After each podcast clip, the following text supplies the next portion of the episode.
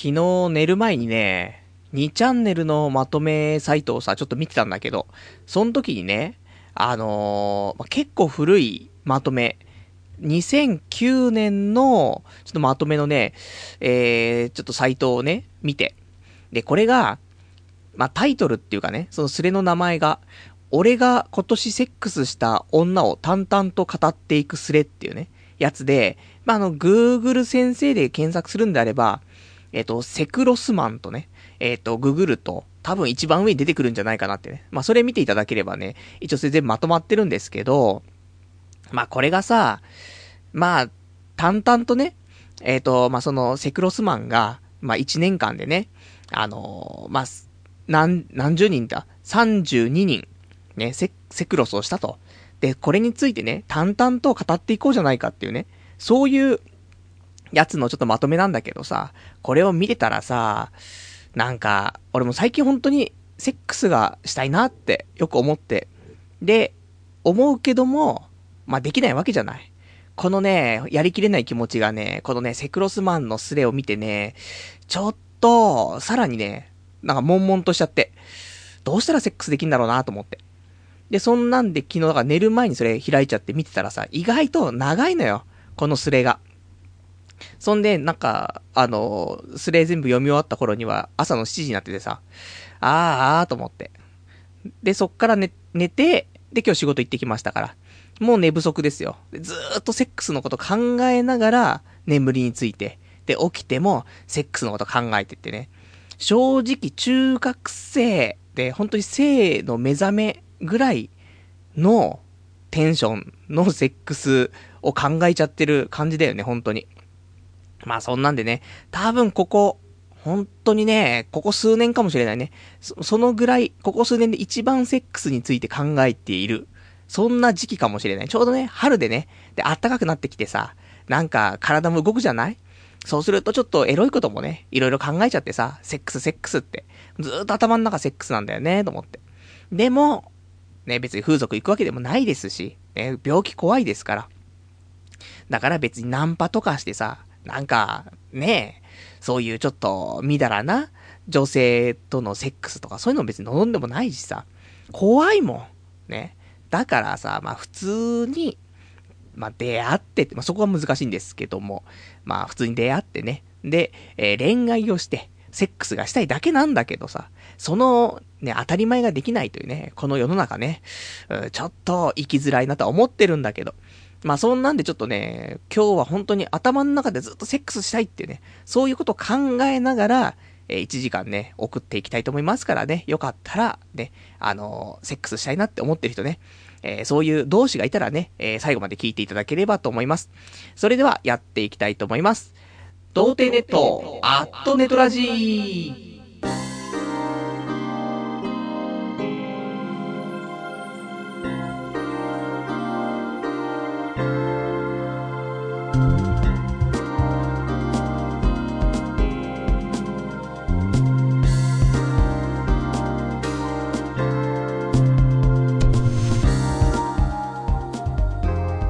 改めまして、童貞ネットアットネトラジパーソナリティのパルです。こんばんは。まあそんなんでね、本当に、セックスしたいんだよなと思って、でも風俗行けないから、どうしようかなって思ってんだけどさ、ほんとそろそろだよ。何かあってもいいでしょう。もう俺も32で、ね、今年33になっちゃいますから。いやせめてもうそろそろ、ね、セックスできてもいいんじゃないかなって思ってるんだけど、まあ病気怖いから、まあ、風俗行けない代わりにね、まあ、どこまでね、そういう、なんだろうな、性的なお店にね、行っていいものかと思ったりするんでね、やっぱりでもマックスオッパブになっちゃうかなと思って。でも本当に、あのー、オッパブ行こうかなって思っちゃうね。まあ、前にオッパブ行ったのは多分2年前ぐらいだからさ、そろそろ、もう、辛抱たまらん感じになってるからね、オッパブ行こうかなって思ってはいるんだけどさ、でも本当はね、本当にセックスがしたいわけよ。もういっつも考えてるもん。あの、女性器にチンコを挿入する瞬間のことをいっつも考えてる。でも、ね、無理ですし、もう、ば、な電車の中とかでもさ、もうどんどん薄着になってくでしょ、女の子も。もうちょっとさ、それを見てさ、もう、ムラムラするわけですよ。でも、押し殺すわけじゃないですか。もう、ねえ、これどうしたらいいのかなって。絶対的に犯罪はしないからいいんだけど、ただ自分の心の中に湧き上がるさ、あの、なんだろうね、ストレスじゃないんだけどさ、そういうさ、なんかイラってするのがさ、このどうしようもないもどかしい感じね。で、それをさ、押し殺してさ、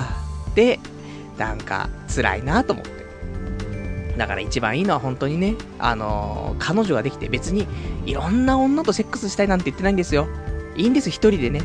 もう、ガッキーと、ね、ガッキー一人、ね、ちゃんとうちに嫁いでもらって、で、セックスができればいいかなと思ってるからさ、そんなに贅沢なこと言ってないと思うんだけど、まあ、普通にね、あの、普通でいいんで、本当に、まあ、ほぼほぼ普通で、で、話がね、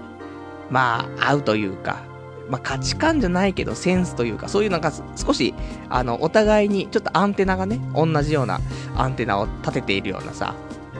そんな人とね、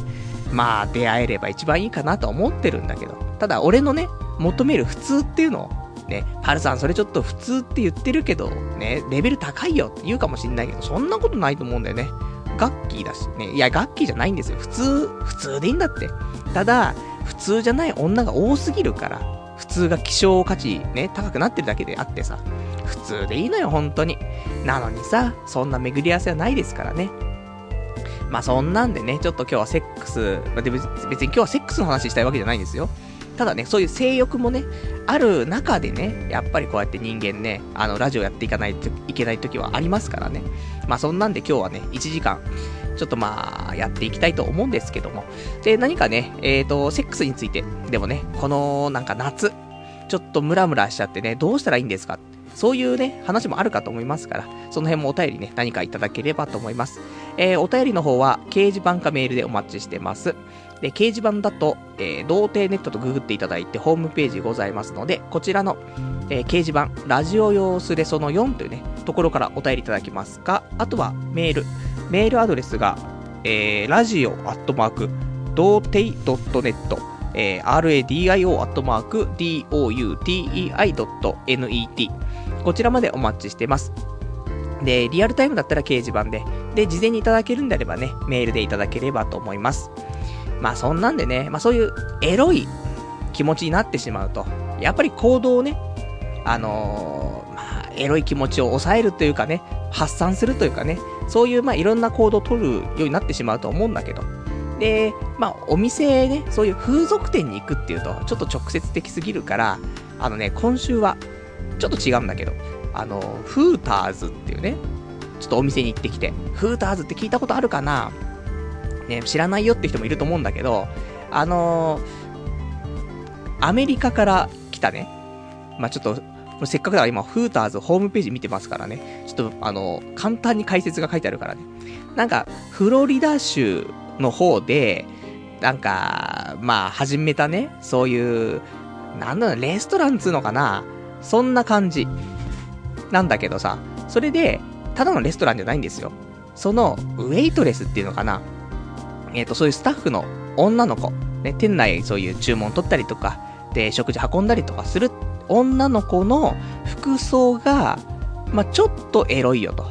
そういうお店なのね。まあ、エロいっつっても、そんなエロくないよねって思うんだけどさ、まあ、ちょっと話題で。で、まあ、海外だと、そういうアメリカとかだと結構人気があって、日本だと、えっ、ー、と、東京は、えー、赤坂と、あと銀座にあるんだよね。で、今回ね、あのー、フーターズ東京、ね、あの、お店は赤坂にあるね、お店にちょっと行ってきたんだけどさ、まあ、俺もね、そういうお店、まあ、何、それ運んでくれるウェイトレスさんっていうのが、際どい格好してるっていうさ、そういうお店、も行きたいじゃない。どうせ触れないんだからさ、弛緩するしかないじゃない。もう目でね、見て犯すしかないじゃない。そんなんでさ、じゃあ、ちょっとね、エロいところちょっと行きたいなと思って、で、ちょっとフーターズ行ってきたんだけどさ、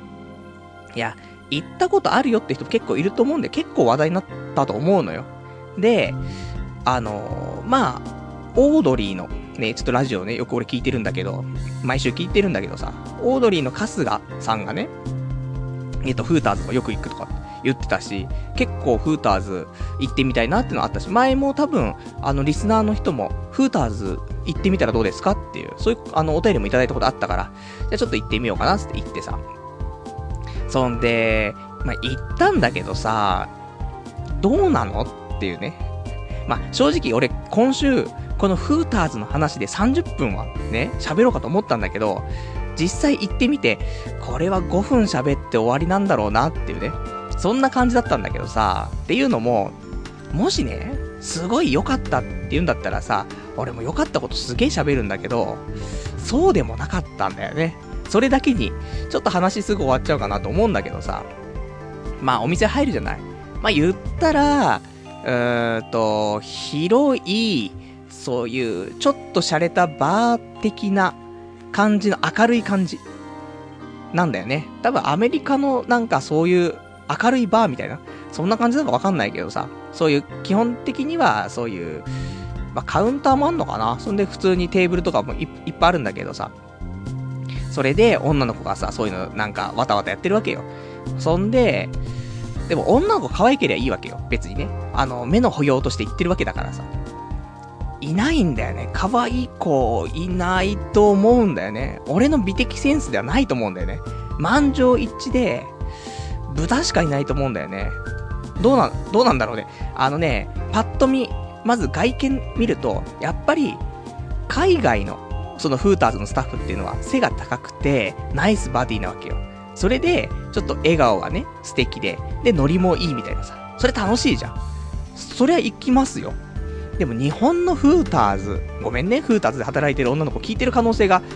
あるよ。ね。もう、それありますよ。だけど、今日はね、ちょっとごめん。バッシングになってしまったら申し訳ないけど。まあ、そういう風にね、あのー、来ているお客さんはね、見ているぞというね、そういうところをね、まあ、意識して今後ね、働いていただけたら嬉しいかなと。ね、どんだけ上から目線なんだって話なんだけど。いや、だってさ、それ、それだけ言いたくなっちゃう感じだったんだもんね。やっぱりその、日本人のプロモーション、プロ、プロポーションとしてさ、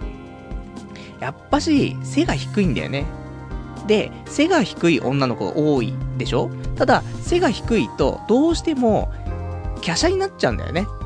でも、華奢だと、そういうエロいっていうか、その、まあ、ボディラインが分かりやすい服とか着た時に、貧相になっちゃうから、やっぱりフーターズって、おっぱいとかさ、谷間とかね、結構、まあ見えたりすると思うの。ね、おっぱい見えちゃうのまずいけど、谷間が見えたりするぐらいの服は着てるわけ。だから谷間は見えないといけない。そうすると、背の低い女が谷間ができるっていうのはもうデブなんだよね、正直。だからもうデブスなんだよね。で、ブスは言い過ぎ。デブはね、しょうがないじゃん。その、おっぱい谷間見せなくちゃいけないんだからさ、そうすると、日本人だと、まあそりゃ、ぽっちゃり的な、ね、ちょっとね、表現柔らかくしましたけど、ぽっちゃりです。デブですよ。ね。だけど、まあ、そこはしょうがないじゃない。谷間見せないといけないんだから。でも、ブスは言い過ぎじゃないって言うかもしんないけど、もう全員、ミスユニバース崩れみたいな顔してっから。もうあのね、メイクでどうにかしてるけど、メイク取ったら大変なことになるし、で、メイクを頑張ってもミスユニバース崩れ。ね、ああ、でもそれはね、ちょっとね、ミス、ミスユニバースに失礼かもしれないけど、ね、そこまで達してないかもしれないけど、そんなんだからさ、完全デブスがなんかちょっとぴっちりとしたフーターズの服着てますけど、みたいなさ、そんなんだからさ、これはきついなと思って。全然ときめかない。全然チンコが勃起しないんですけど、と思って。俺のアンテナがね、バリさんにならないんですけど、いっつも県外になってる。そんなんだからさ、もうどうかなと思って。だからちょっと露出が多いだけでさ、まあ微妙だなとか思いつつもさ、で、そこで、まあ一応ね、注文してさ、で、食べ物頼んで、で、酒も飲んでさ、で、そうしたらさ、あの、途中でね、まあ普通の、そういうちょっと露出が多いだけのね、そういうお店だったらさ、特に何もないんだけど、やっぱしフーターズっていうのはね、途中途中に、なんだろう、ダンスっていうのかな、踊りがあるんだよね。で、これがさ、例えば、なんだろうな、アメリカの音楽に乗せて、昔懐かしの YMCA 的な、ね、そういうの乗せてさ、ちょっと店の中で女の子踊ったりすんのよ、途中で音楽流れて。で、この踊りのクオリティも低いしさ、もうニコニコ動画で踊ってみた見た方が全然クオリティ高いんですけど、みたいになってるわけじゃん。ないわと思って。で、もうだからもうデブスが汚ね踊り踊ってごめんね、本当にフーターズで働いてる子ね。本当に申し訳ない。でも、まあしょうがないよね。うん。そういう風に感じちゃう人もいたよってことだからね。そんでさ、まあしょうがねえなと思って。でも、まあなんだかんだでみんな酒も入ってるし、周りのお客さんも。だから、盛り上がるわけよ。みんなで YMCA みたいにやったりとかしてさ。で、やってんだけどさ、俺ダメなんだよね、これね、と思って。だから、俺も良くないんだと思う俺もそういうので乗っていけるようなタイプだったら、もしかしたらバーがね、やっぱし面白くて、で、面白くてお酒入ったら女の子も可愛く見えたりするかもしんないけど、もうダメだよね。あの、大体昔ね、俺があの、埼玉スーパーアリーナであったね、兄様ライブみたいなあったじゃないあれ、あれも一人で行ってさ、で、ジャムプロジェクトみたいなのがさ、もう超なんか熱い歌をさ、みんなで歌っててさ、もうみんなね、もう来ている、そういう観客の人たち全員がさ、もうジャンプしてるわけよ。俺は、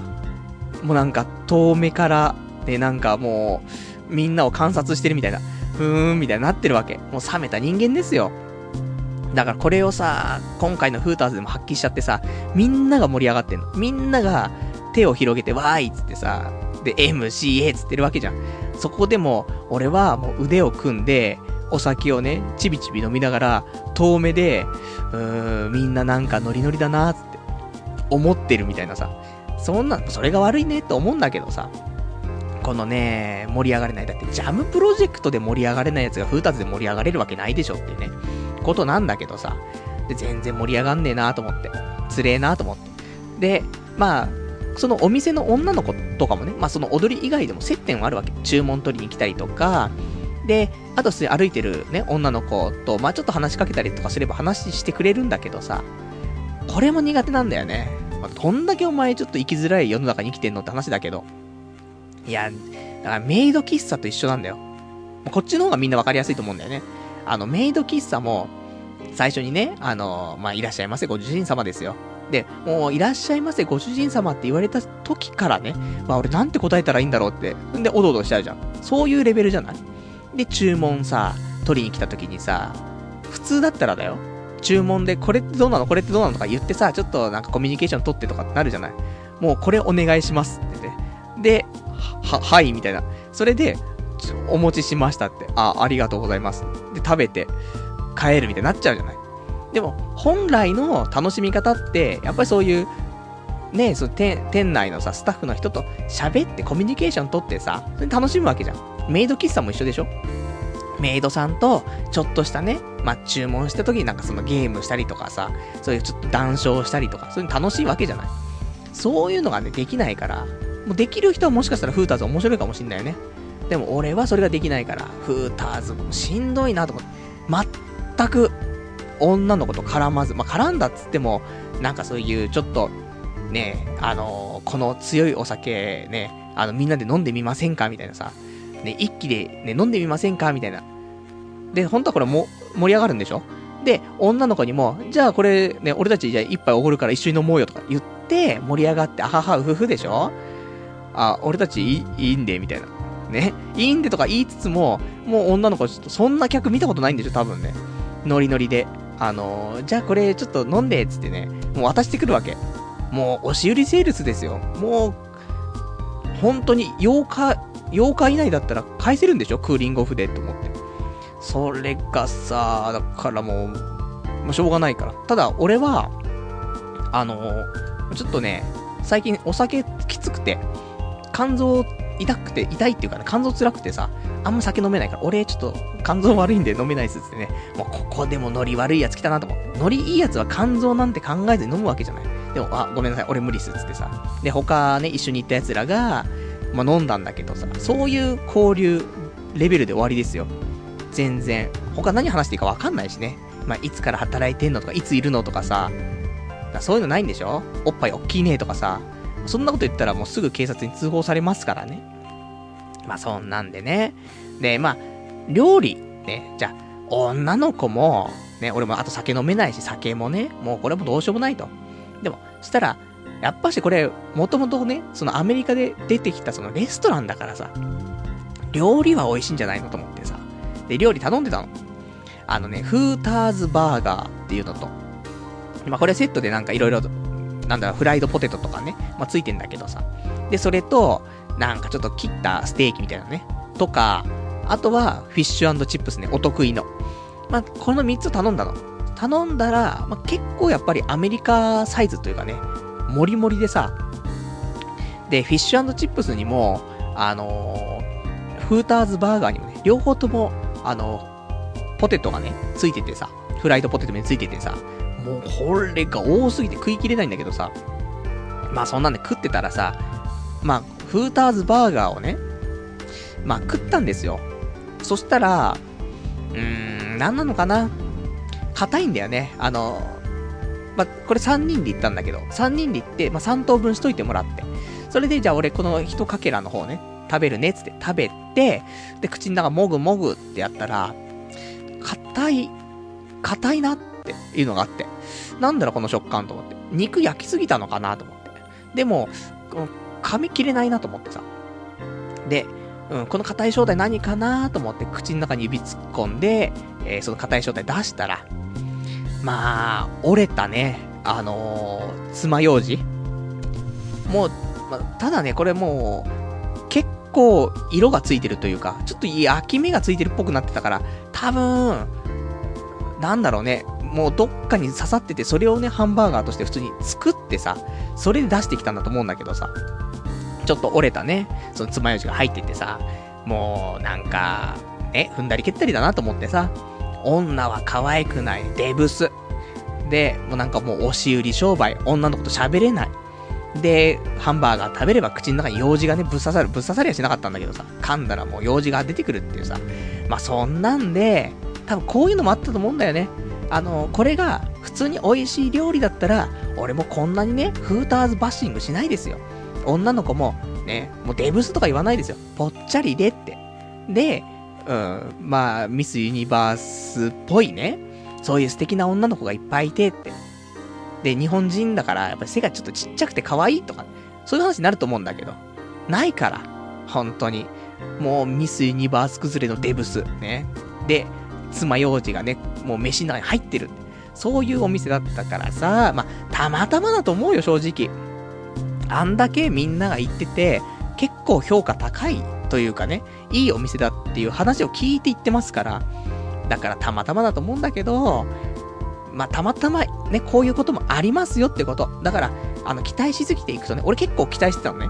周りの人も結構いいよとか言う人もいたからさ。だからどんだけね、可愛い子がね、その露出のちょっと多い服でね、あの、接待してくれんだろうってね、そういう風に考えてたけど、まあ、そんなにね、あの、物事をね、よく考えてから言ってしまうと、やっぱりそっからのね、あの、急激なそういう、まあダメだった時の話だよね。それがきついからさ。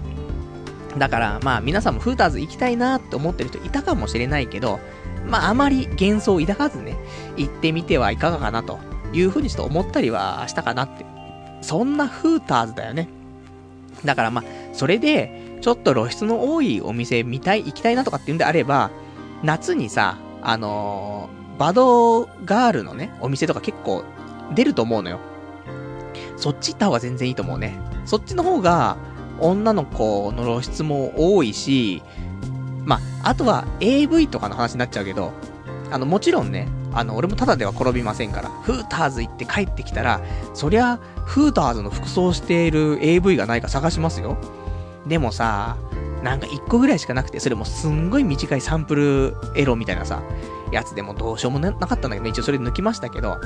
それに比べてだよ。バドガールの格好っていうのは結構、ね、あの、調べれば出てきますからね。で、俺ももうすでにお、あの、お気に入りのね、バドガールのね、動画ありますから。だからバドガールの方がね、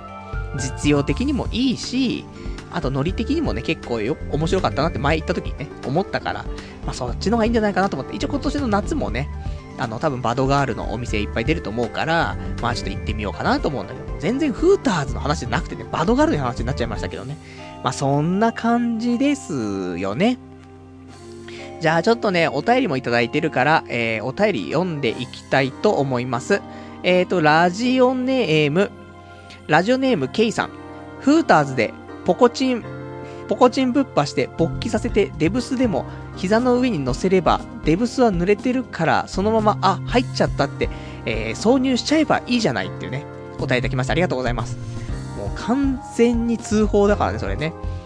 まあ、大体フーターズでポコチンぶっぱする人もいないしさ。でもダメだよ。あんな、デブス、ね、まあ谷間はありましたけど。で、うん、ちょっと後ろ姿とかね。まあ、チラチラ見てましたけど、全然、弛緩したいとね。弛緩って何ですかって話だけどさ、本当に。あの、普通に、あの、パソコンとかで、弛緩って、あの、何、文字変換っていうの、すれば出てくると思うんだけど、出ない？まさかの出ない感じかな。うん、出なかったね。えっ、ー、と、弛緩は何用語なんでしょうかそういう、ちょっとエロい小説とかでね、使われる言葉かもしれませんけども、ね、あの、視線の視、ね、視力の視にね、えー、その強姦の勘でね、視感ですからね。まあ、視感したくもないようなね、女ばっかりでしたから、もう俺がまず勃起させられないからね。だからまあ、あ、入っちゃったってことはないんだけどさ、別に入れたくもないよ。全然。もう、俺のチンコが汚れるからさ、そんなん全然、フーターズのね、だたまたまだよ、このシフトだったりとかもあると思う。行った時間帯で、行ったお店。で、一応銀座にもあるし、だから、まあ、赤坂もあるし、銀座もあるんだけど、まあ、行ったお店だったりとか、時間帯だったりとか、そのシフトだったり、曜日だったりとか、あると思うから、たまたま悪い時に行っちゃったと思うんだよね。まあ、そんなんでさ、まあ、皆さんはね、あの、ちょっと下調べしてからね、行った方がいいんじゃないかなっていうふうにはね、思うかなってところ。あとは、えっ、ー、と、お便りいただいているのが、えー、ラジオネーム714番さん。えー、去年2回マチコン行きましたけど、2回ともセックスできましたよ。ポイントは、2組以上で参加して、えー、友達グループで参加している女の子たちと、えー、大人数の二次会に流れ込むのがポイント。その日はセックスに持ち込めなくても連絡できる女の子が増えて、セックスに、えー、たどり着ける可能性、えー、確率アップですよ。今度、童貞ネットチームで、えー、マチコン参加しましょうというね、お便りいただきました。ありがとうございます。そんなことが可能なんですか？全く、ね、でもいた。ね、俺もこの間のエヴァコンの終わった後、男二人でね、反省会兼ねて二次会行きましたけど、したらやっぱし横のテーブルにはさ、大人数でエヴァコン参加した男女はね、あの、一緒に飲んでましたからね。このパターンね、知ってる。それ知ってるわ。それ見てたわ、横目で。うざいと思ってたわ。でもセックスできればっていうね。でもなーと思って。今、俺はセックスしたいけど、違うんだよね。そのもう、ただセックスができればいいってわけじゃないからさ。なんとも難しいですけど、本当に結婚相手、ね、結婚する前提の相手とね、セックスしたいですからね。まあ、とはいえ、ね、できるもんならね、あの、普通にしたいですからね。まあ、ぜひ、えー、童貞ネットチームでね、マチゴン参加もいいかなと思うんだけど、ただね、あのー、ちょっと怖いなっていうのは、あの、今回のエヴァコンもそうなんだけどさ、基本的に、そういうマチコンとかエヴァコンってさ、ツイッターとかさ、そういうのをなんか公式で持ってたりするじゃない？で、そこ、俺、この童貞ネットのやつでフォローするんだよね。で、そうするとフォローされるじゃない？で、フォローして、フォローされて、で、こう繋がってる中で、俺がこうやってラジオの話とかするじゃない？で、今日は、ね、エヴァコンに行ってきた話をしようかなみたいな、ラジオでとか、書くじゃない？そうするとさ、あの、エヴァコンの公式のさ、ツイッターのやつがさ、あの、リツイートすんだよね。リツイートするとさ、エヴァコンをフォローしている人たちに全員発信されると思うんだよね。だから、それでさ、あの、ね、マチコン行ってきました、セクロスできましたとかさ、そんなことは言えないですし、でも言わなきゃいいじゃんって言うかもしんないけど、俺は言っちゃうじゃない？だからそういうのがね、ちょっとモラル的なところもあるから、ちょっとね、マチコンでセックス、マチコンで結婚だったら最高なんだけどね。まあそれが難しいかなと思うから、普通の、マチコンじゃないね、そういうちょっと、まあ出会い系ではないけど、あるじゃない？あの、お見合いパーティーとかね。そういう方がいいのかもしんないけど、それだと二次会っていう風な流れになんないもんね。まあその辺難しいかなと思うけど。まあちょっと俺もね、セックスしたいから、なんかうまい方法で、ただね、やりたいだけじゃないですか。ちゃんと結婚前提としたセックスがしたいわけですからね。まあ、そこは誤解のないようにということでね。まあ、も、どこの公式チャンネルが見てるかわかんないですからね。まあ、普通に、まあ、このね、ラジオ長く聞いてくれてる人がね、いれば、パルさんはそんなね、不死だらな人間じゃないですよと、分かってくれてるとは思うんだけど、ね、そのハードルが高いがゆえにね、セックスがもうここ何年もできてないですからね。だからまあ普通に出会ってね、普通に結婚してもいいなって思える、ね、お互いがね、そういうこと、セックスをして結婚したいだけの話なんだけどさ、難しい世の中だなって、そんな風には思ったりね、するよね。あとは、えー、お便りいただいてます。ラジオネーム713番さん。えー、音ゲー上手かったらモテるよ。音ゲーにちょっと金かけて、えー、金かけてみて、女一人にでもモテればセックスできるんじゃね？夏はセックスの季節だってね、お便りいただきました。ありがとうございます。そう、夏はセックスの季節。ね、みんな開放的になってるからね。もうここで狙っていかないと、もうまた1年セックスできませんから。まあ、俺も開放的になってるからね、そういう気持ちになってますから。で、音ゲーでしょ？でも俺、音ゲー苦手なんだよね。ほんと。ビートマニアとか、うーん、苦手なんだよね。まあ、苦手だね、やっぱりね。もう、なんかちょっと、一番最初の頃のやつはよくやってたんだけどさ。でもあんまうまくいかないしさ、あと、ドラムマニアとかも、ドラム叩けないからね。あの、手と足が一緒に動いちゃうからね。とかいろいろあるし。今やってる音ゲーとしては、あの、ラブライブ、ね、スクールアイドルフェスティバル。これを iPhone でずっと音ゲーやってるけど、これも下手だしね。で、これをいくらやってもさ、ねえ、もうエリーチカとセックスができるわけじゃないし、海ちゃんとセックスできるわけでもないじゃない。だからなぁと思って。でも、海ちゃんとエリチね、ペロペロって可愛いなとは思うんだけどさ。でも本当はね、リアルな女の子とセックスするためにね、じゃあ音ゲー、音ゲー上手くなって、でも俺人と関わらないのにどうやって女の子にモテるんだろうってのあるんだけど。でもあるのかな？やっぱし、上手い人がいたら女の子後ろで見てて、ね、みんなベガ立ちして見てるでしょ？したら、そこで、あ、なんか、う、うまいですねとか言われて、セックスしませんかってなるんでしょ？それ、あるななんか最近ね、よく、池袋の、まあ、セガのゲーセンがあるんだけど、で、ここに、あの、表にさ、太鼓の達人が置いてあんの。で、ここにさ、パフォーマーって呼んでもいいぐらいのさ、あの、太鼓の達人、うまいさ、あの、達人がいるわけよ。あの、デブのね、デブオタの達人がいてさ、キモオタなんだけど、もう太鼓の達人、うまいわけよ。で、もう打ちながらも体をね、もうちょっと一回転したり、一回転、縦に一回転しない横にね、普通にくるんって回るんだけどさ、太鼓叩きながらそんなとしてさ、パフォーマンスするわけ。もう人だかりがすごくてさ、だから、そういう感じでしょ？で、その中から一人女の子を見つけて、じゃあ俺の夜のね、あの、夜の太鼓の達人みたいなさ、ね、あるわけじゃん。俺の夜のバチよみたいなさ、あると思うから、そういう風にやっていけば、セックスできんの？全然できる気がしないんだけどさ。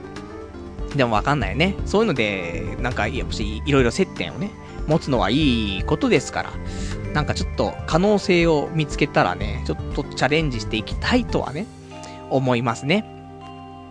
あとは、えっ、ー、と、ラジオネーム、ラジオネーム、ケイさん。えー、生で聞くの、えー、半年、1年ぶりかな。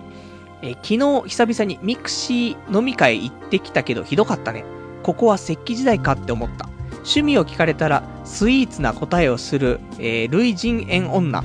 俺は堂々とアニメとゲームって言ってやったね。今季は働く魔王様かなって。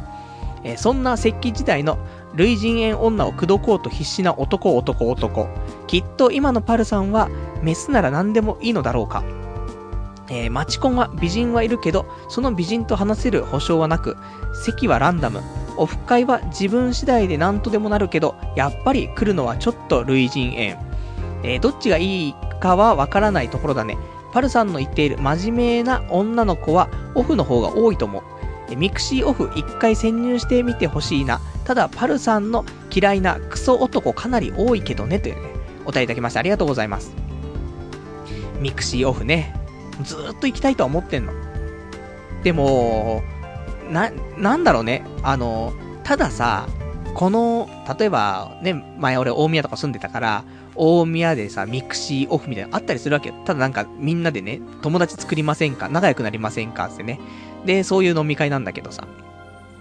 そんなん言ってもさ、話全然合わなくね？えと思って。で、そういう、ね、もう、旧世代的なさ、女と男がいっぱい集まってんでしょ？きついなぁと思うんだけど。でもまあ行ってみないとわかんないからね。そういう大きな集まり。でもね、そういうところ行くとね、意外と面白いのはさ、ちょっと、まあ俺が好きなタイプの男だったりとか、俺が好きなタイプの女とかってやっぱし数人さ、ちょろちょろいて。で、これがやっぱし、なんつうの、集まるというかさ、やっぱし自然に話が合うからさ、で、そこで仲良くなって、こいつら本当にクソなやつしか集まってねえよなっていう、そういう悪口で盛り上がるっていうね。このパターン多分あると思うんだよね。そうすると、そこで知り合ったね、気の合う男と女とは、な、かなり結束力が高くなってね、普通に友達になれるかなと思うから、まあちょっと一回ね、行ってみたいと思うんだけど、まあ、どういう内容のミクシーの飲み会が一番いいのかなっていうのあるからさ。なんかいろんなのあるからね。まあどこ行っていいかわかんないのあるんだけどさ。で、ただね、ちょっと、その酒じゃない？飲み会ってさ、俺もちょっと飲み会控えようかなと思って。本当に、あの、そろ、本当にそろそろ肝臓がまずいなっていう感じになっててさ。なこの間、フーターズの時も、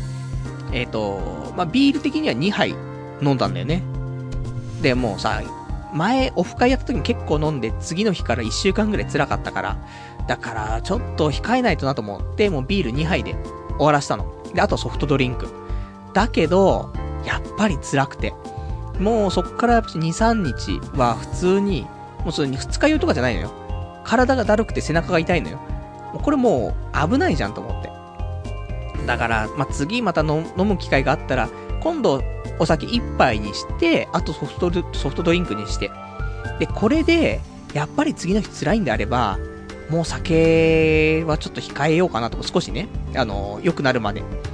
だからそんなんでさ、だから、今までね、あの、正直、まあ、お酒飲める人飲めない人っているから、なんとも言えないけどさ。で、ノンアルコール飲料とかってさ、よく出てたじゃない？で、ビールだったりとかカクテルとか、そんなのいっぱい出たけどさ、これ誰が飲むんだよって、正直思ってたのね。あの、別に俺普通に酒飲めたしさ。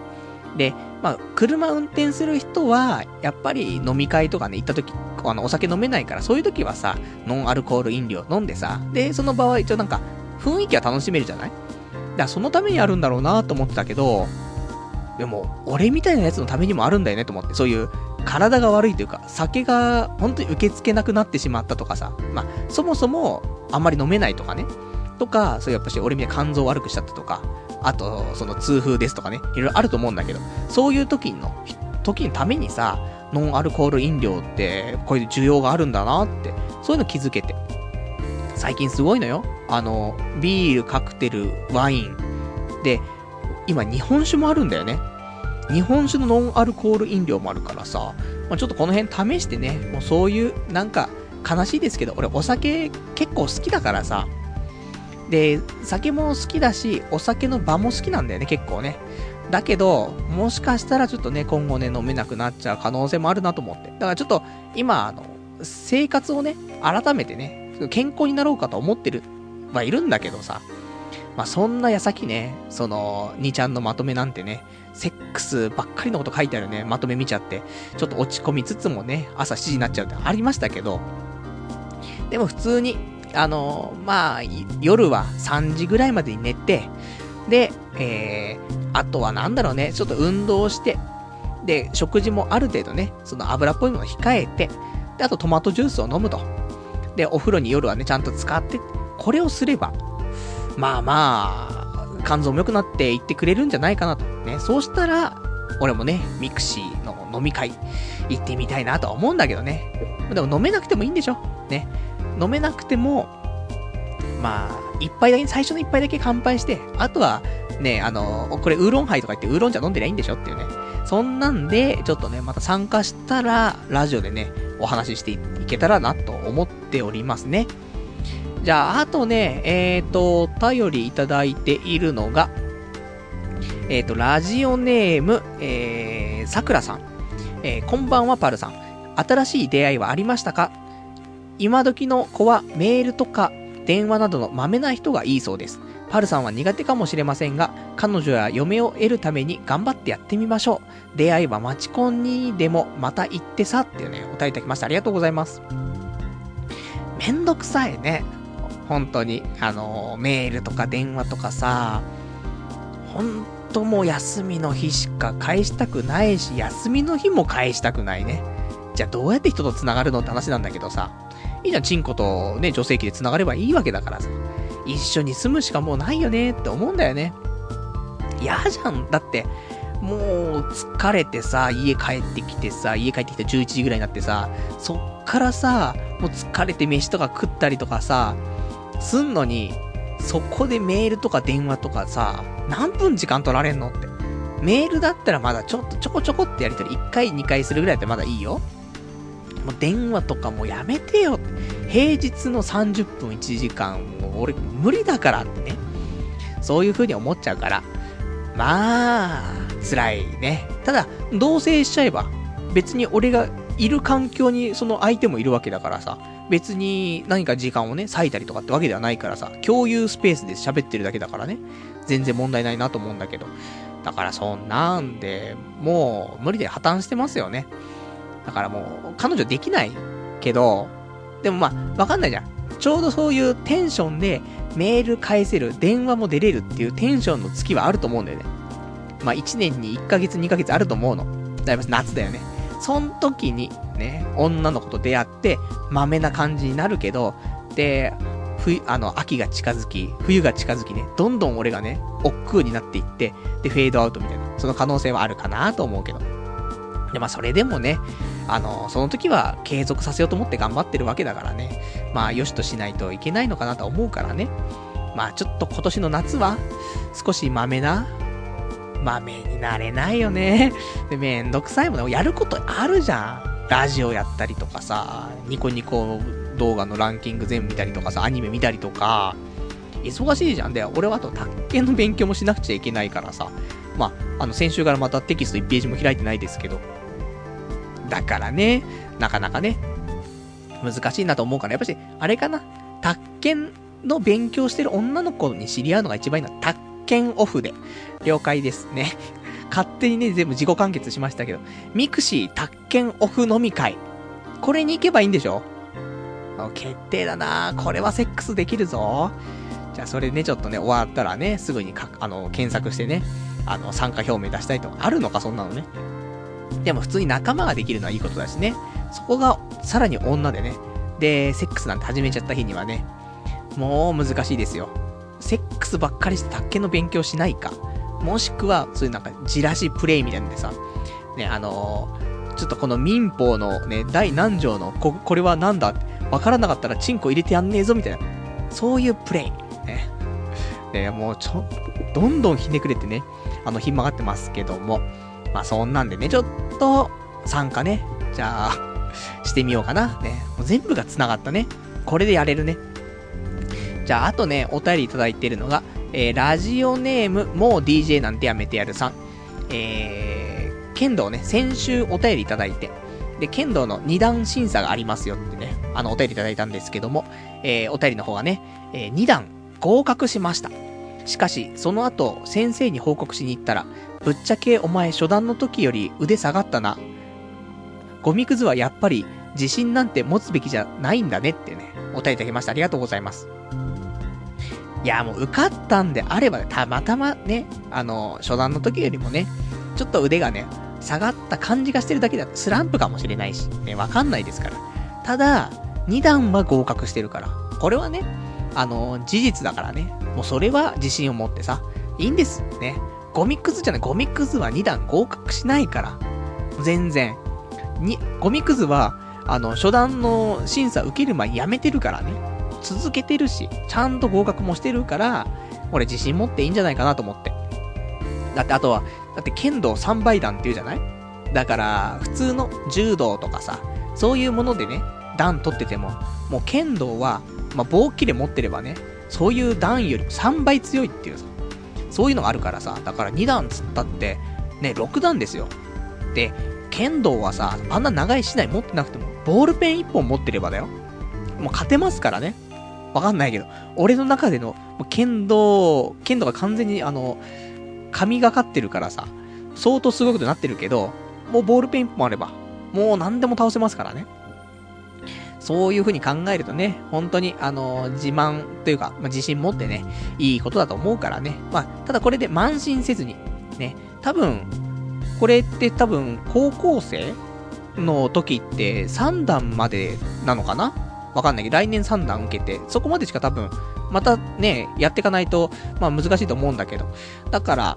あのー、まあ3段まず、その後ね、まあ、合格したばかりであれだけどもさ、まあ、次3段に向けてね、精進していってさ、で、その時に、ね、あのー、先生にもさ、あのー、本当にお前腕上がったなって多分言われるから、3段合格した時にはさ。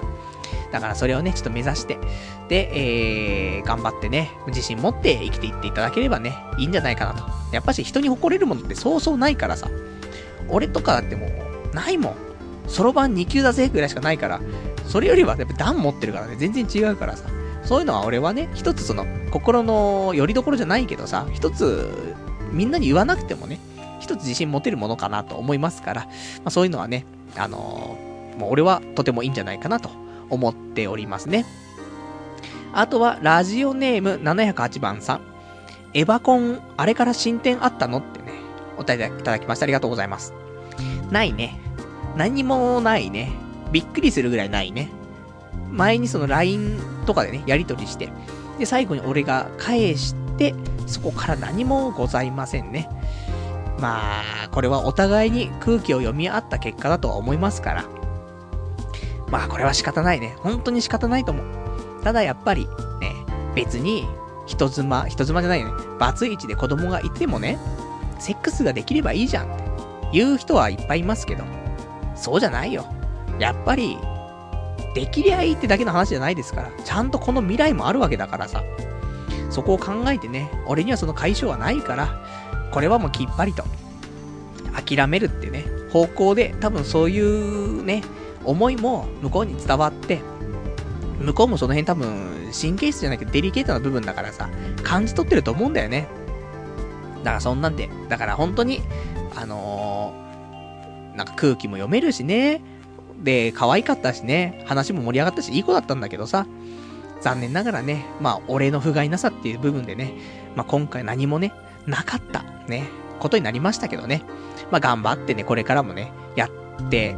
まあ、何かチャンスがあればね、うん、食らいついてやっていきたいと思いますからね。まあ、そんなのも、このラジオでね、まあ、いつか、そういう、いろいろと気持ちがね、あの、お互い、なんか、成就したりとかね、あれば報告ね、できるところはしていきたいと思うんだけど、さすがにさ、できることできないことあるからね。わかんないじゃん。明日急にね、どっかで女の子に声かけられてセックスすることになるかもしんないけどさ。でもそれも言えないじゃん。急に俺昨日セックスしたんだけどとか、そういう話はちょっとね、できないから、まあなんとも言えんけど、言える範囲でね、その辺は全部ね、ご紹介していきたいとは思いますからね。まあ、ないけどね、そんな浮いた話なんてのはね、っていうね、ところだね。あとは、えっ、ー、と、ラジオネーム、えー、かすかさん。ガンプラでラブライブ13話挿入、挿入歌編。えー、これ URL 貼ってあるんですけども、えー、クオリティ高くて驚きました。短いんでぜひ見てください。というね、お便りいただきましてありがとうございます。えっ、ー、とね、これ掲示板の705番のところにね、あの URL 書いてあるからね、ぜひね、皆さんも見ていただけたらなと思うんだけど、まあ、さっきもね、ちょっと音ゲーの話とか出てきたあの、ラブライブですけども。で、ラブライブね、本当にアニメやってて、その前回ね、やってて面白くて。で、まあこれをね、あのー、まあ途中途中で挿入歌とかね、あって。で、この挿入歌のね、クオリティが高いわけよ。で、そのね、まあライブみたいな感じでやっててさ。で、すごいな、いいなって思うんだけど、このね、ライブを、ガンプラ、ね、ガンダムのプラモで、ね、そういう、なんだ、一コマ一コマ取ってさ、そういうので動かして、その、ラブライブのね、その、挿入歌の、もう動きに全部合わせてね、同じように作るっていうのがあってさ、で、これをね、今貼ってもらったんだけど、これもう、貼ってもらう前に、もう投稿日にね、ちゃんと見てますよ。ね、俺もね、ラブライブ、にわかですけど、そこそこ好きですからね。だから、まあ、投稿日にすぐ見てね、あの、やっぱりラブライブ好きはね、このアンテナが一緒ですからね、受信するの一緒だからね、やっぱしこれ見ちゃうなと思うんだけど。いいね。やっぱり、その、この今回の13話の挿入歌は、これこの話しても誰もわかんないからな。サクッと話しちゃうけど、スタートダッシュっていう歌のね、挿入歌で。これは第3話にもね、あったの。これはただ、あの、ほのかちゃんとうみちゃんと、あとことりちゃんの3人でね、あのー、やってたね、ライブの映像だったんだけど、この時もガンプラでね、あのー、まあ、作った動画があって、で、この時もすごい良くてさ、本当に俺はもうスタートダッシュが一番好きなんだけどさ、で、まあ、スタートダッシュが一番好きっていうか、その PV みたいな感じで見えるんだと、スタートダッシュが一番好きで。で、これを、これ3人だったんだよね。最初初めが3人だったから。これが13話になって、もう、ミューズのメンバー全員でスタートダッシュを歌うんだよね、最後。で、ガンプラでもね、その全員でね、あのー、ガンプラ並べてさ、それで作った動画がね、あって、これもクオリティ高くてさ、うん、素晴らしいなと思って。愛されてるな、ラブライブと思ってね。まあ、今度ラブライブね、なんか、あのー、コンサートっていうかライブありますけど、これがさ、なんか一瞬でチケット完売したみたいで。で、これをね、あのー、そのライブの模様を、パブリックビューイングっていうのあのー、ライブビューイングっていうのかな？そういうライブをね、映画館で中継したものを流して見れるっていうのがあって。なんや、いくらだっけな ?4500 円で？それでなんか、サントラだかなんかの CD もついてくるとか、そんなんありましたけど、もしかしたら行っちゃうかなと思うんだけど、そのチケットって何？もう売ってるのかなっていうね、その辺もちょっと調べてないんだけど。ただな、行きたいんだけど、ライブで乗り、乗れない男だからさ、みんなが盛り上がってんのにね、みんな、ウービーちゃんつってんのに、俺だけね、もうあの、ベガ立ちしてさ、腕組んでさ、遠目で見てる、このパターンなっちゃうからね。ちょっと、それが嫌なんだけど、でも見たいからさ、もしかしたら、ね、ラブライブの、あの、ライブビューイング、ちょっとね、行っちゃおうかなって。多分ね、池袋とかでもね、映画館でやる予定だったはずだから、そしたらね、ちょっと時間が合えばね、行っちゃいそうだなっていうね。そんな感じだね。あとは、えっ、ー、と、お便りいただいてます。ラジオネーム、ケイさん。えー、久しぶりっす。突然だが、7月に結婚するを。えー、思えばこのラジオ聞き始めて4年経つけど、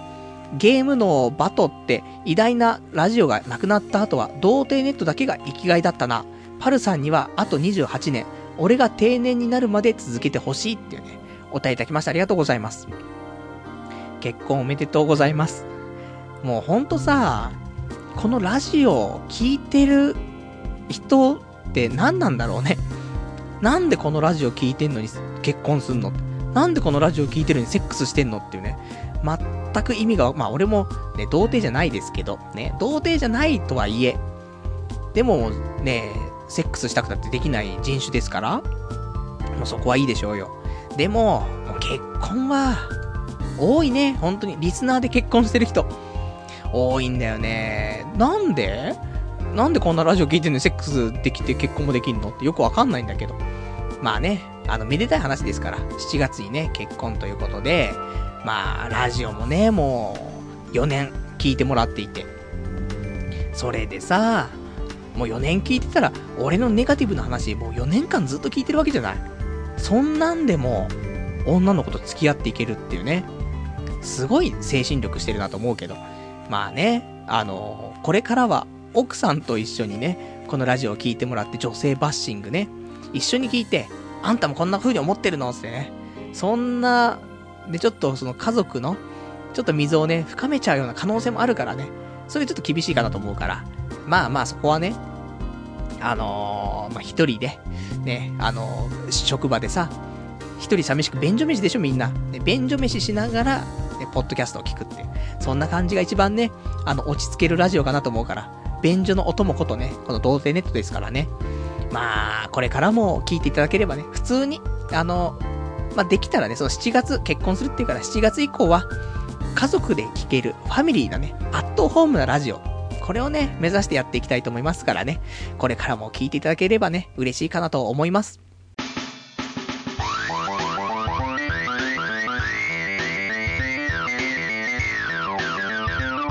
童貞ネットアットネトラジ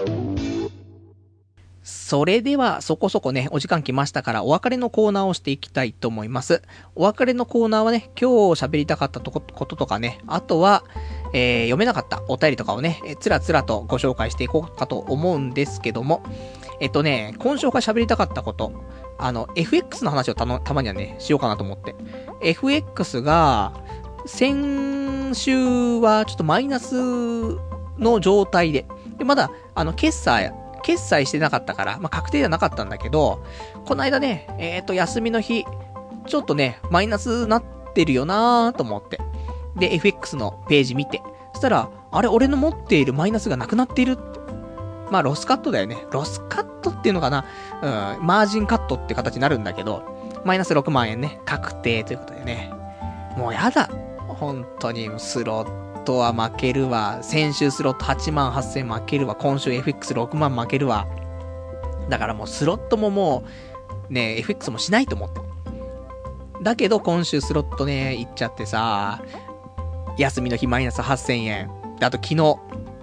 仕事がね、あの、スムーズに終わって、で、池袋着いたら10時だったからさ、ちょっと打てんなと思って。じゃあ3000だけと思って。まあ、それ3000すぐ飲まれますよ。で、お終わりっつって。今週スロット合計で1万1000円負けでございますね。もうやだ。もうスロットだけで今月9万9000円負けてるっていうね。もう辛いんですよね。本当思うの。あの、好きなもん買おうよって。もうさ、本当にさ、スーパーとかで1円2円さ、で、野菜が安いだ、ね、豆腐が安いだでさ、買ってさ、で、なんかそういうディスカウントストアとかでさ、もう100円200円安いだ、なんだっつって買ってさ、で、電気屋行ってさ、1000円2000円安いんだっつって買ってさ、そんで、そん、そういうのをさ、日々積み上げて1ヶ月2ヶ月積み上げてさ、なのにさ、もうそのスロットとかさ、投資とかはさ、もう満単位がすぐポンポンなくなっちゃうわけでしょ。バカじゃないのと思って。時間的な効率も考えてさ、そういう安いのを探している時間とかね、考えたら、そこも何も考えないで普通に買っちゃって、で、スロットとか行ってる時間もったいないから、もうそういうのスロットもしないで、で、普通にお金を使っていくって方が、時間的効率もいいしさ、もう本当に、あのー、理にかなってる、そういう行動かなと思うから、スロットね、本当にや、やめた方がいいよねって思うんだけどさ。なかなかね、やめられないのがギャンブルっつうか完全にギャンブルのになってますからね。まあそこは分かってるんだけど、まあね、少しずつね、えー、まあ考えていかないといけないなと思って。で、FX の方も、あの一個ね、ちょっと一個法則というか、ちょっとシステムを考えましたから。で、これをね、やる分には、今のところ負けなしなんだよね。ただ、これ負けなしなのに、その後に、いや、もっといけるんじゃないかと思って、別の行動するから負けるのね。だから、ちょっと、あのー、今、その確立してるシステムだけでね、細々やっていって、それで、も、もし本当にうまくいくようだったら、あの、アマゾンでね、あの、Kindle 用にちょっと電子書籍書きますから。まあ、1ページ、2ページで終わっちゃうんですけど、ね、一応ダブルエントリーシステムっていうね、そのシステム、あの、考えましたから、これでいけるはずなんだけどなと思ってね。まあこの辺もね、そのうちね、FX、まあ俺が大富豪になった頃にはね、ダブルエントリーシステムで、わらばんし1枚でね、えー、1枚、まあ7万円ぐらいで、ね、7万8万ぐらいで売ってね、で、1枚売るたびに俺のね、8万円のマイナスのスロットがね、全部消化されるっていうね、そういう風な感じでね、やっていきたいと思うからね、FX いけるとは思ってるんだよねってもう何回言ってんだって話なんですけども。あとは、あとね、今週喋りたかったことはね、あのー、オフ会？あるじゃない？前回やったけど。で、オフ会ちょこちょこやってもいいなとは思ってるんだけど、でも、やっぱりちょこちょこやるのって、辛いんだよね。あのー、お店決めたりとかさ、で、あと、酒も飲めない酒ね、あのー、飲まないとね、さすがに、あの、シラフで俺、そんな10人ぐらいの前でね、あの、普通には楽しくお話できませんから。お酒飲まないと喋れませんけど。だけど、それを考えたらだよ、オフ会ではなくて、音会、やろうかなと思って。何それって話かもしれない。わかんないけど。まあ、多分そういうのもよくあると思うんだけど。まあ別に時間無制限でやるんであれば、ユーストリームとかでやればいいんだけどさ、この日何時から、ね、普通に雑談するだけっていうことでさ、で、オン、オフじゃなくてね、オンラインで、そういうオフ会を、ね、しようかなってちょっと思って。それだったらみんなもさ、地方からでさ、あの、東京来れないよって人いっぱいいると思うからさ、まあ、いっぱいってお前、何人に向けてラジオしてんだよってかもしんないけど、まあ、いると思うの。ね、俺の頭の中ではいっぱいのリスナーがいますから。そしたらさ、やっぱ地方から来るのめんどくさいしさ、遠いからさ。したら、まあ、オンライン会でさ、それで、えっ、ー、と、俺がね、ユーストリームでね、ちょっと喋りながらみんながね、だ普通のニコニコ生放送みたいなもんだけど、ちゃんと、今日はね、あの、何、何月何日何時から何時間音階しましょうっていうね、そんな感じでちゃんとあの日程を決めてやっていこうかなと思って。それだったらね、みんな、ね、参加できるしと思ってさ、まあ、そんなことちょっと考えてるよなと思って。で、あとは、えー、あとね、ちょっとね、お便りいただいてるから、お便り読んでいこうかな。えっ、ー、と、ラジオネーム、えー、ラジオネーム、君島京平さん。えー、こちらがメッセージ、えー、メッセージいただいてますね。はじめまして。いつもラジオ楽しみ、楽しませてもらってます。えー、26歳童貞です。初めて聞いた時に、こいつ童貞じゃねえじゃんと落胆したものですが、継続して聞いているうちに、えー、共感できるところが出てきて、今じゃすっかりファンです。さて、今日は大の楽器好きのパルさんへ、えー、情報です。上原由衣という AV 女優がとても楽器っぽいです。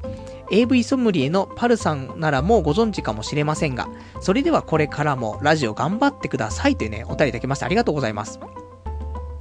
このさ、上原、ちょっと待ってね。ちょっと変なサイトを開いてしまいました。えっ、ー、とね、この上原ちゃん、AV 女優。俺前もね、そのお便りね、他のリスナーの方からいただいて、うん、上原ゆいちゃん、あの、楽器みたいですよっていう話をね、いただいたんだけど、響かなかったんだよね。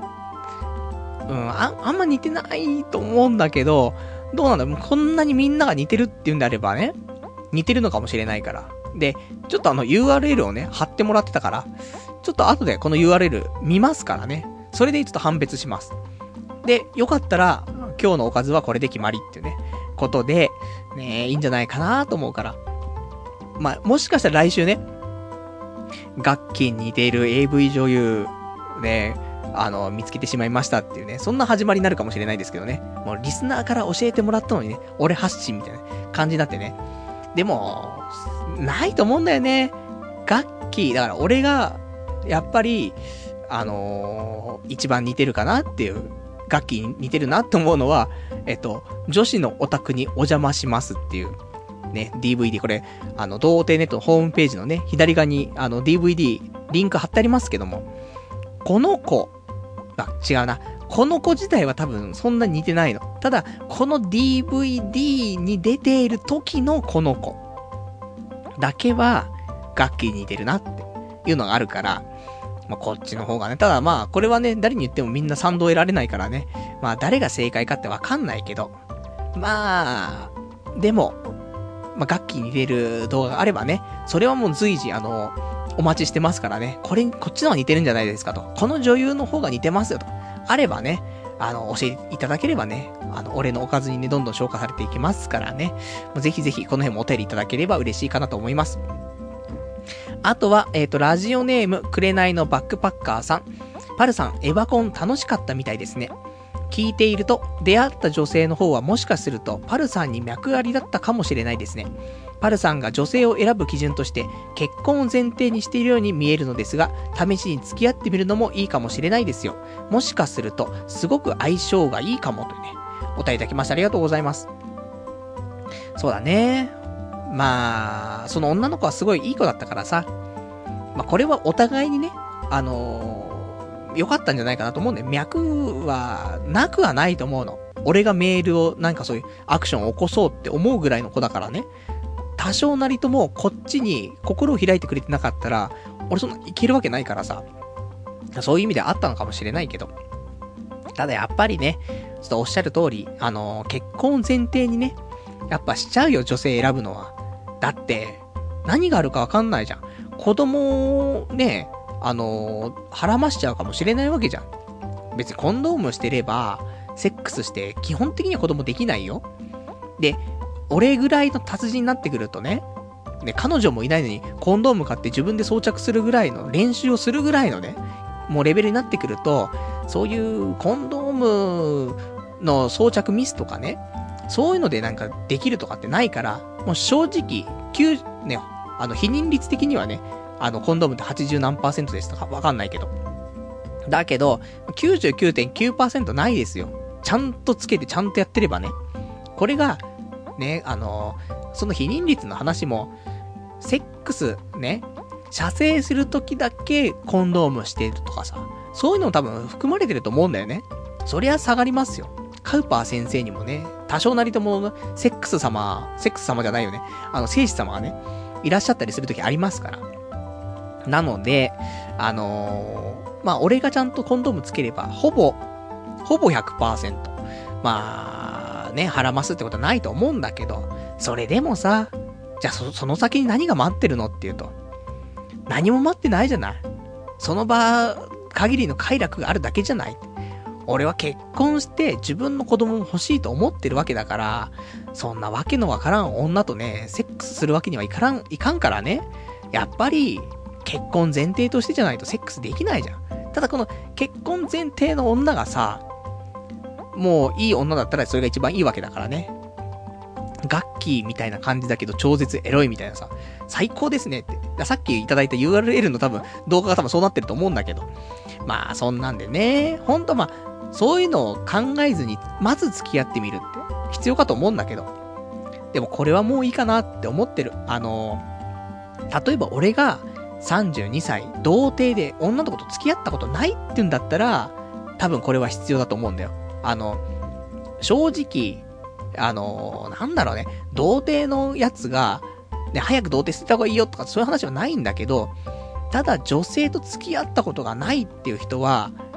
あまり好きではないかもしれないけど、一回付き合うって経験はしてもいいんじゃないかなとは思うの。だけど俺はもう一回付き合ってさ、セックスもしてさ、もうそういう経験があるから、あえて、そこをもうしなくてもいいかなとは思ってるから、もう次は結婚前提。ね、それがうまくいけば結婚するし、うまくいかなければ結婚ならないだけだけどさ、それじゃないとちょっとね、とは思ってるから、とか言ってもね、女の子に、ね、別に好きでもないかもしれないけど、ちょっと可愛い女の子にね、声かけられてセックスしませんか？って言われたらね、ホイホイついていっちゃうと思うんだけどさ。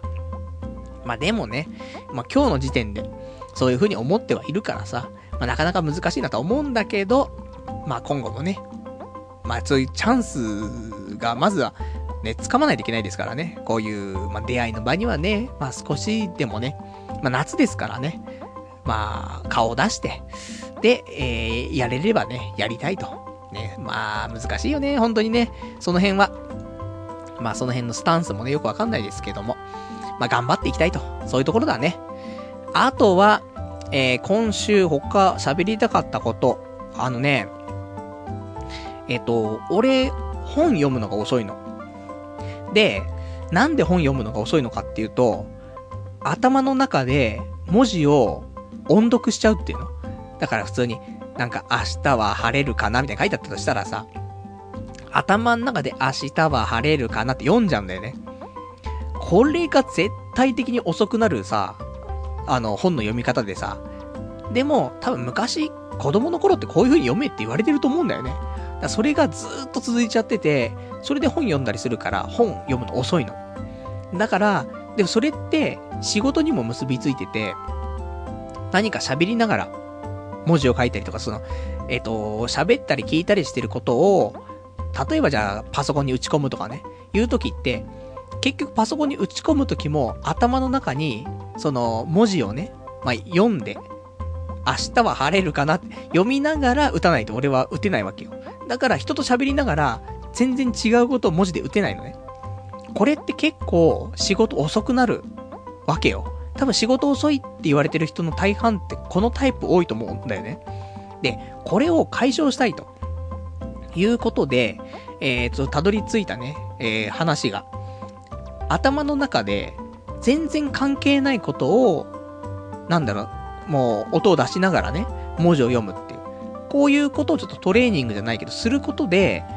文字を読むスピードが速くなるとか、いうのがあるらしくて。で、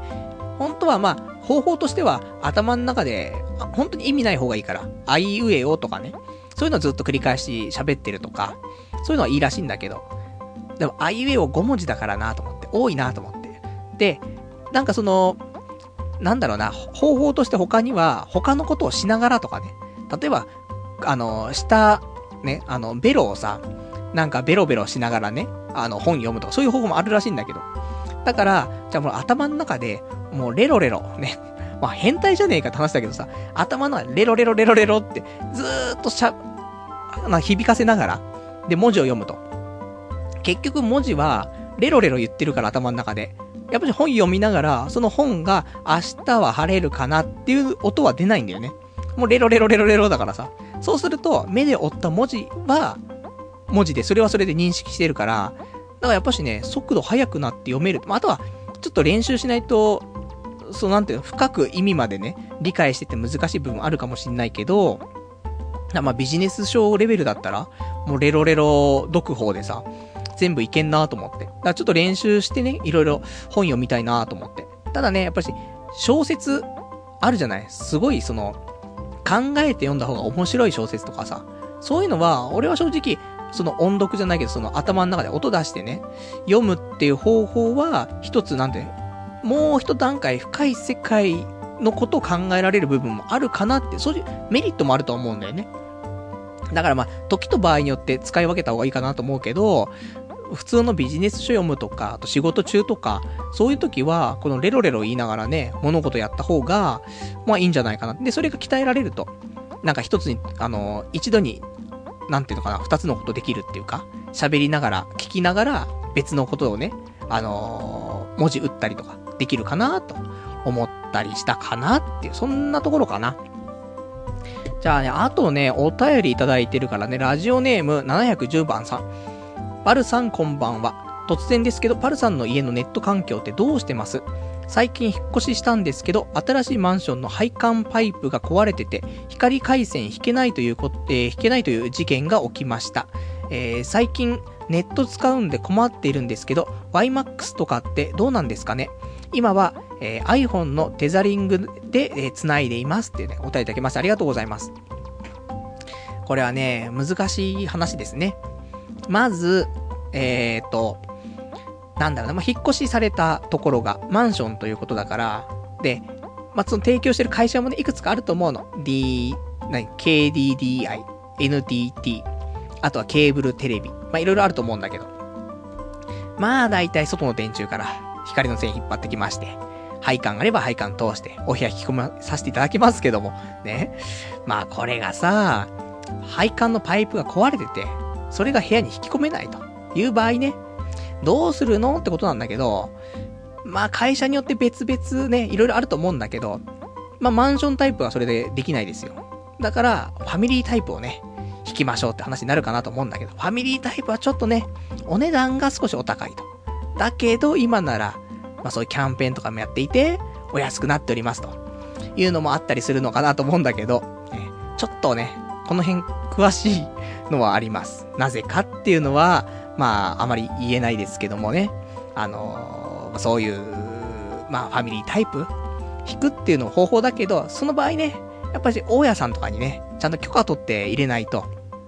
ね、その壁にさ、穴開けたりとかさ、そういうのもね、あったりしますから、そうすると損害賠償とかね、なってしまう可能性ありますからね。なので、まあ今回、じゃあそういう既存のネット、その KDDI、NTT、ケーブルテレビとか、そういう部屋単位でね、契約するのって結構難しいかなってことであれば、まあ、YMAX とか e モバイルとかありますけども、これはね、どうしても、あのー、エリア的な問題があるからね、その家だけで使うってことであれば、まあ、YMAX だったら1週間使ったりとか、それでお試しができるから、それで電波の状況とかね、確認することできます。なので、で、あとは、えっ、ー、と、e モバイルもあるけど、ただ、この二つの会社の差っていうのは、e モバイルの方が多分早いとは思うの。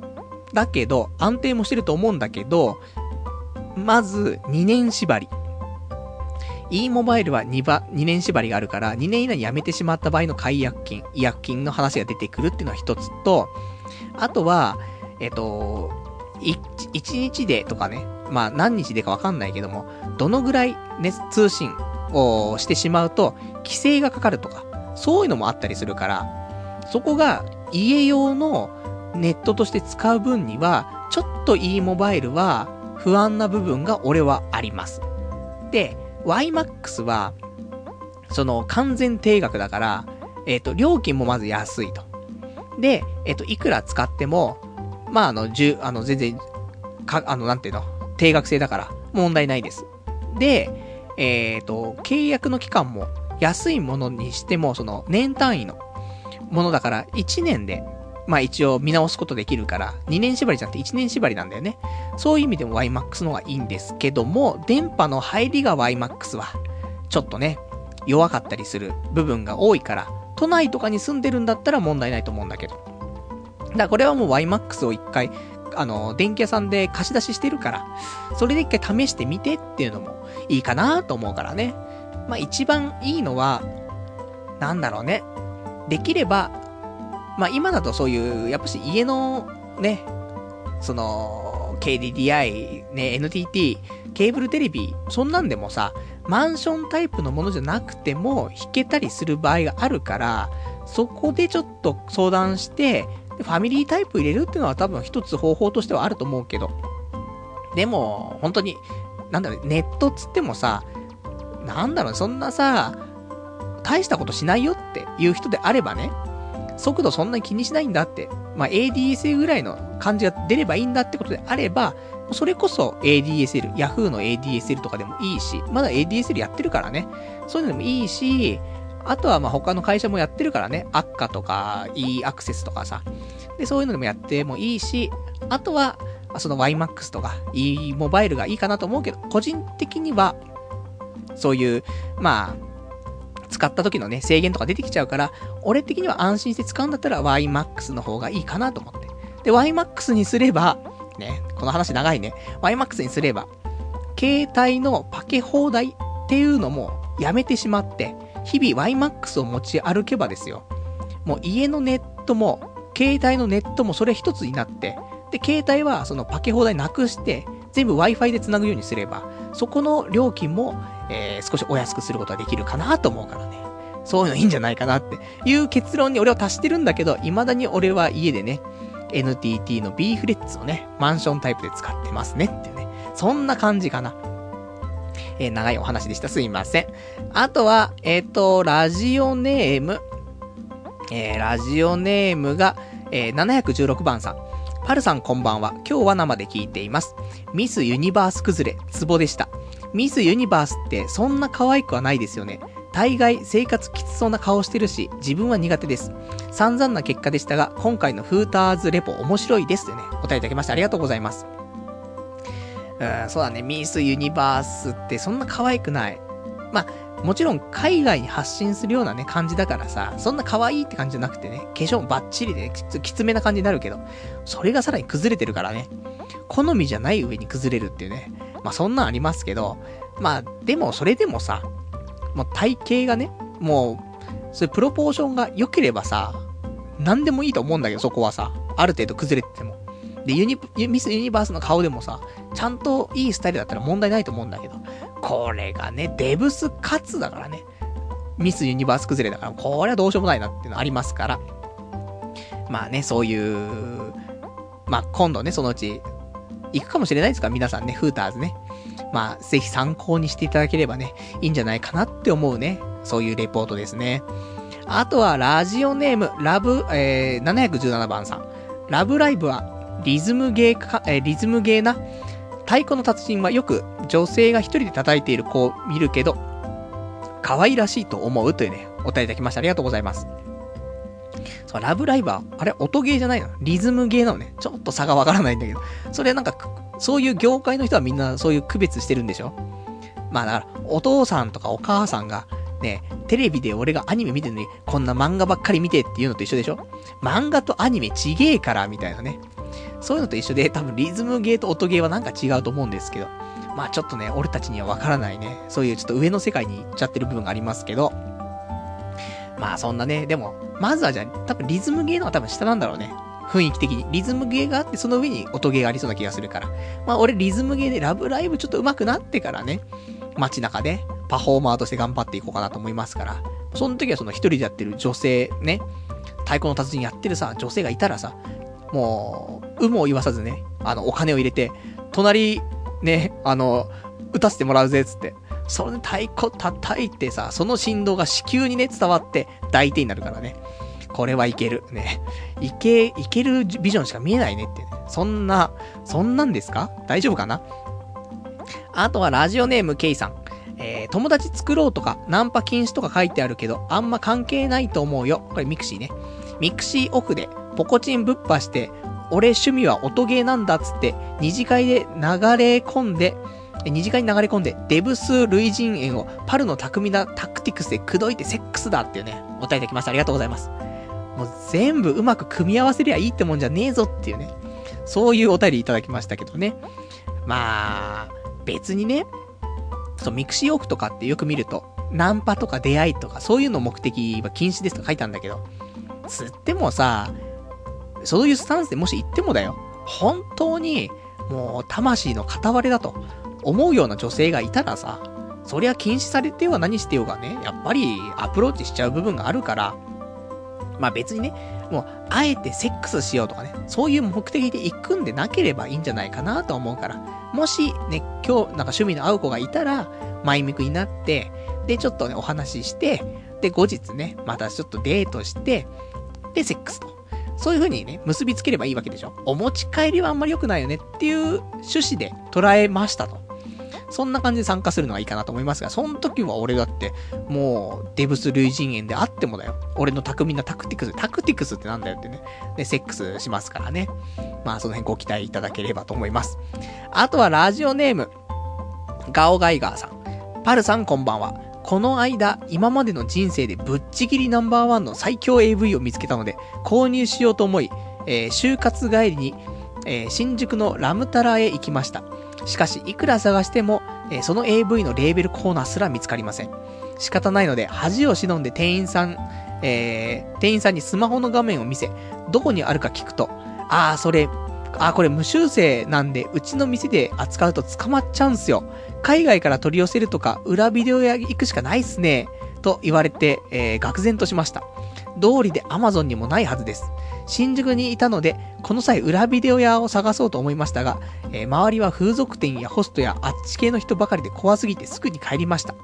こんなの悲しすぎます。泣きたいです。長文失礼しましたというね、お便りいただきましてありがとうございます。こういう悲しい出会い、ね、嬉しいかな、ね、悲しい出会いがありますね。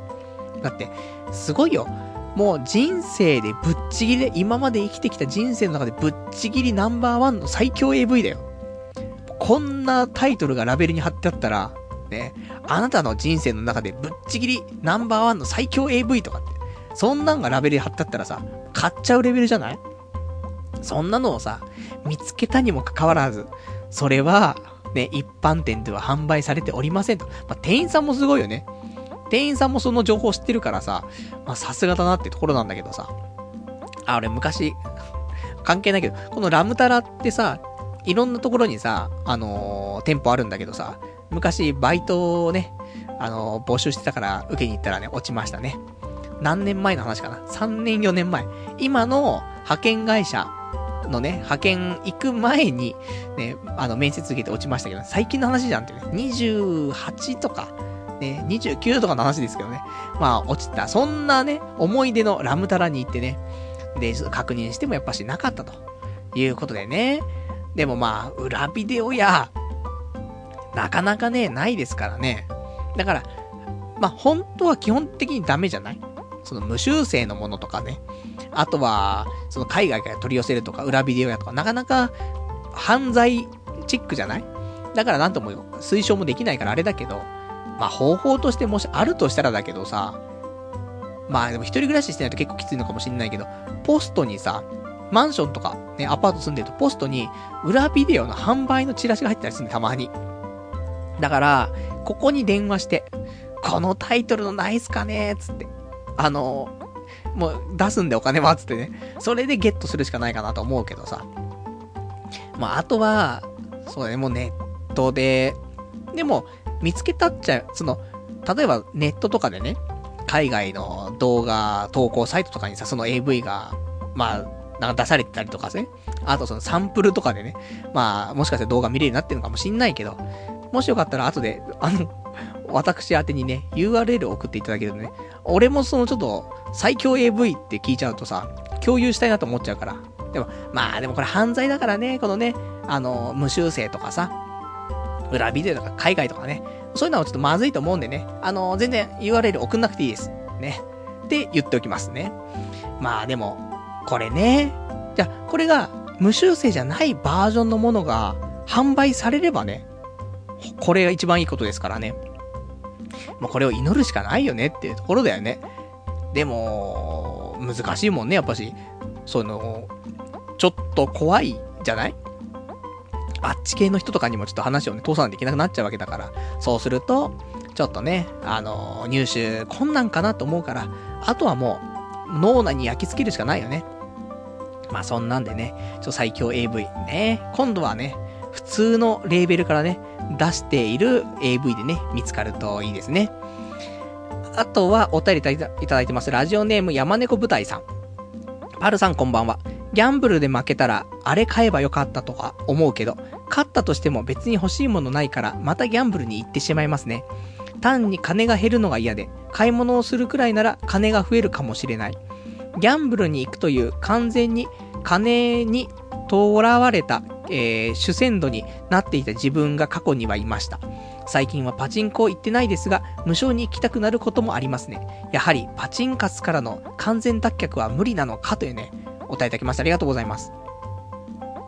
それもあるね。正直。まあ、もちろん買え、欲しいものはあるよ。じゃあ、例えば、じゃあその欲しいもの全部買っちゃったとしようよ。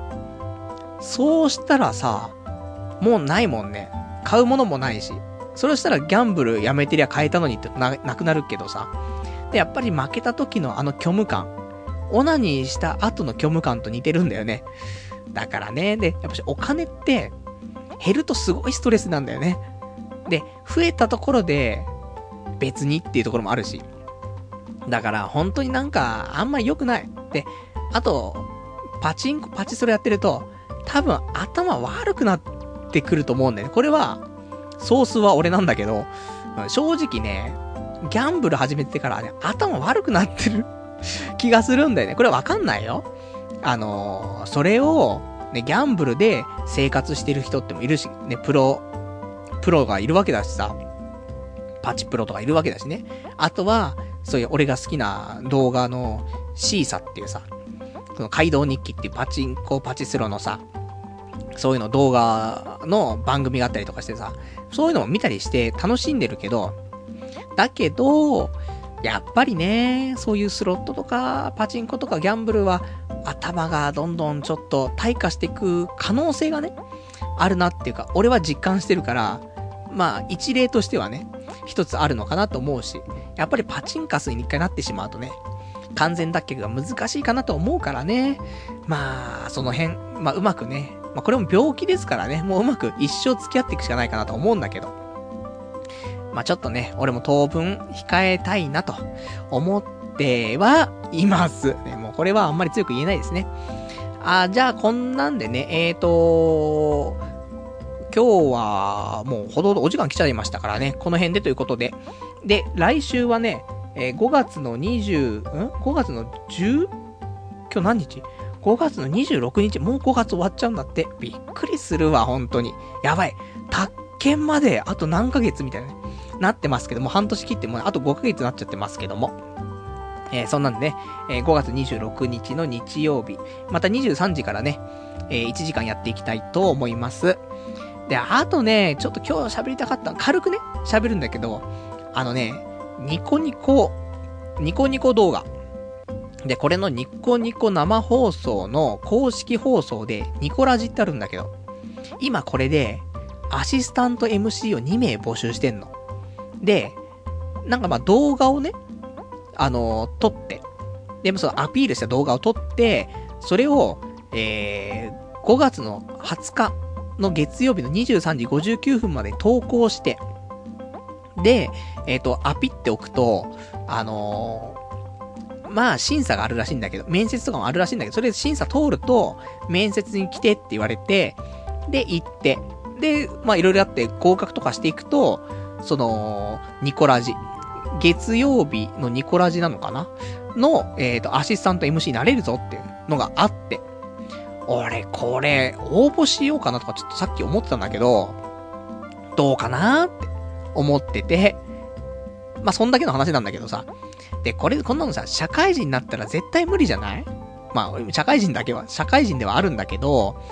なんつうの、普通に正社員でね、一日やっててさ、で、休み土日しかないってことであるとさ、結構きついじゃない？で、この条件としては、えー、20歳以上であること。あと、自費で面接に来れる人であること。あと、必ず、毎週火曜か水曜のニコラジ、22時から23時に生出演できる人っていうことなの。だからさ、まあ、別に今の仕事だったらさ、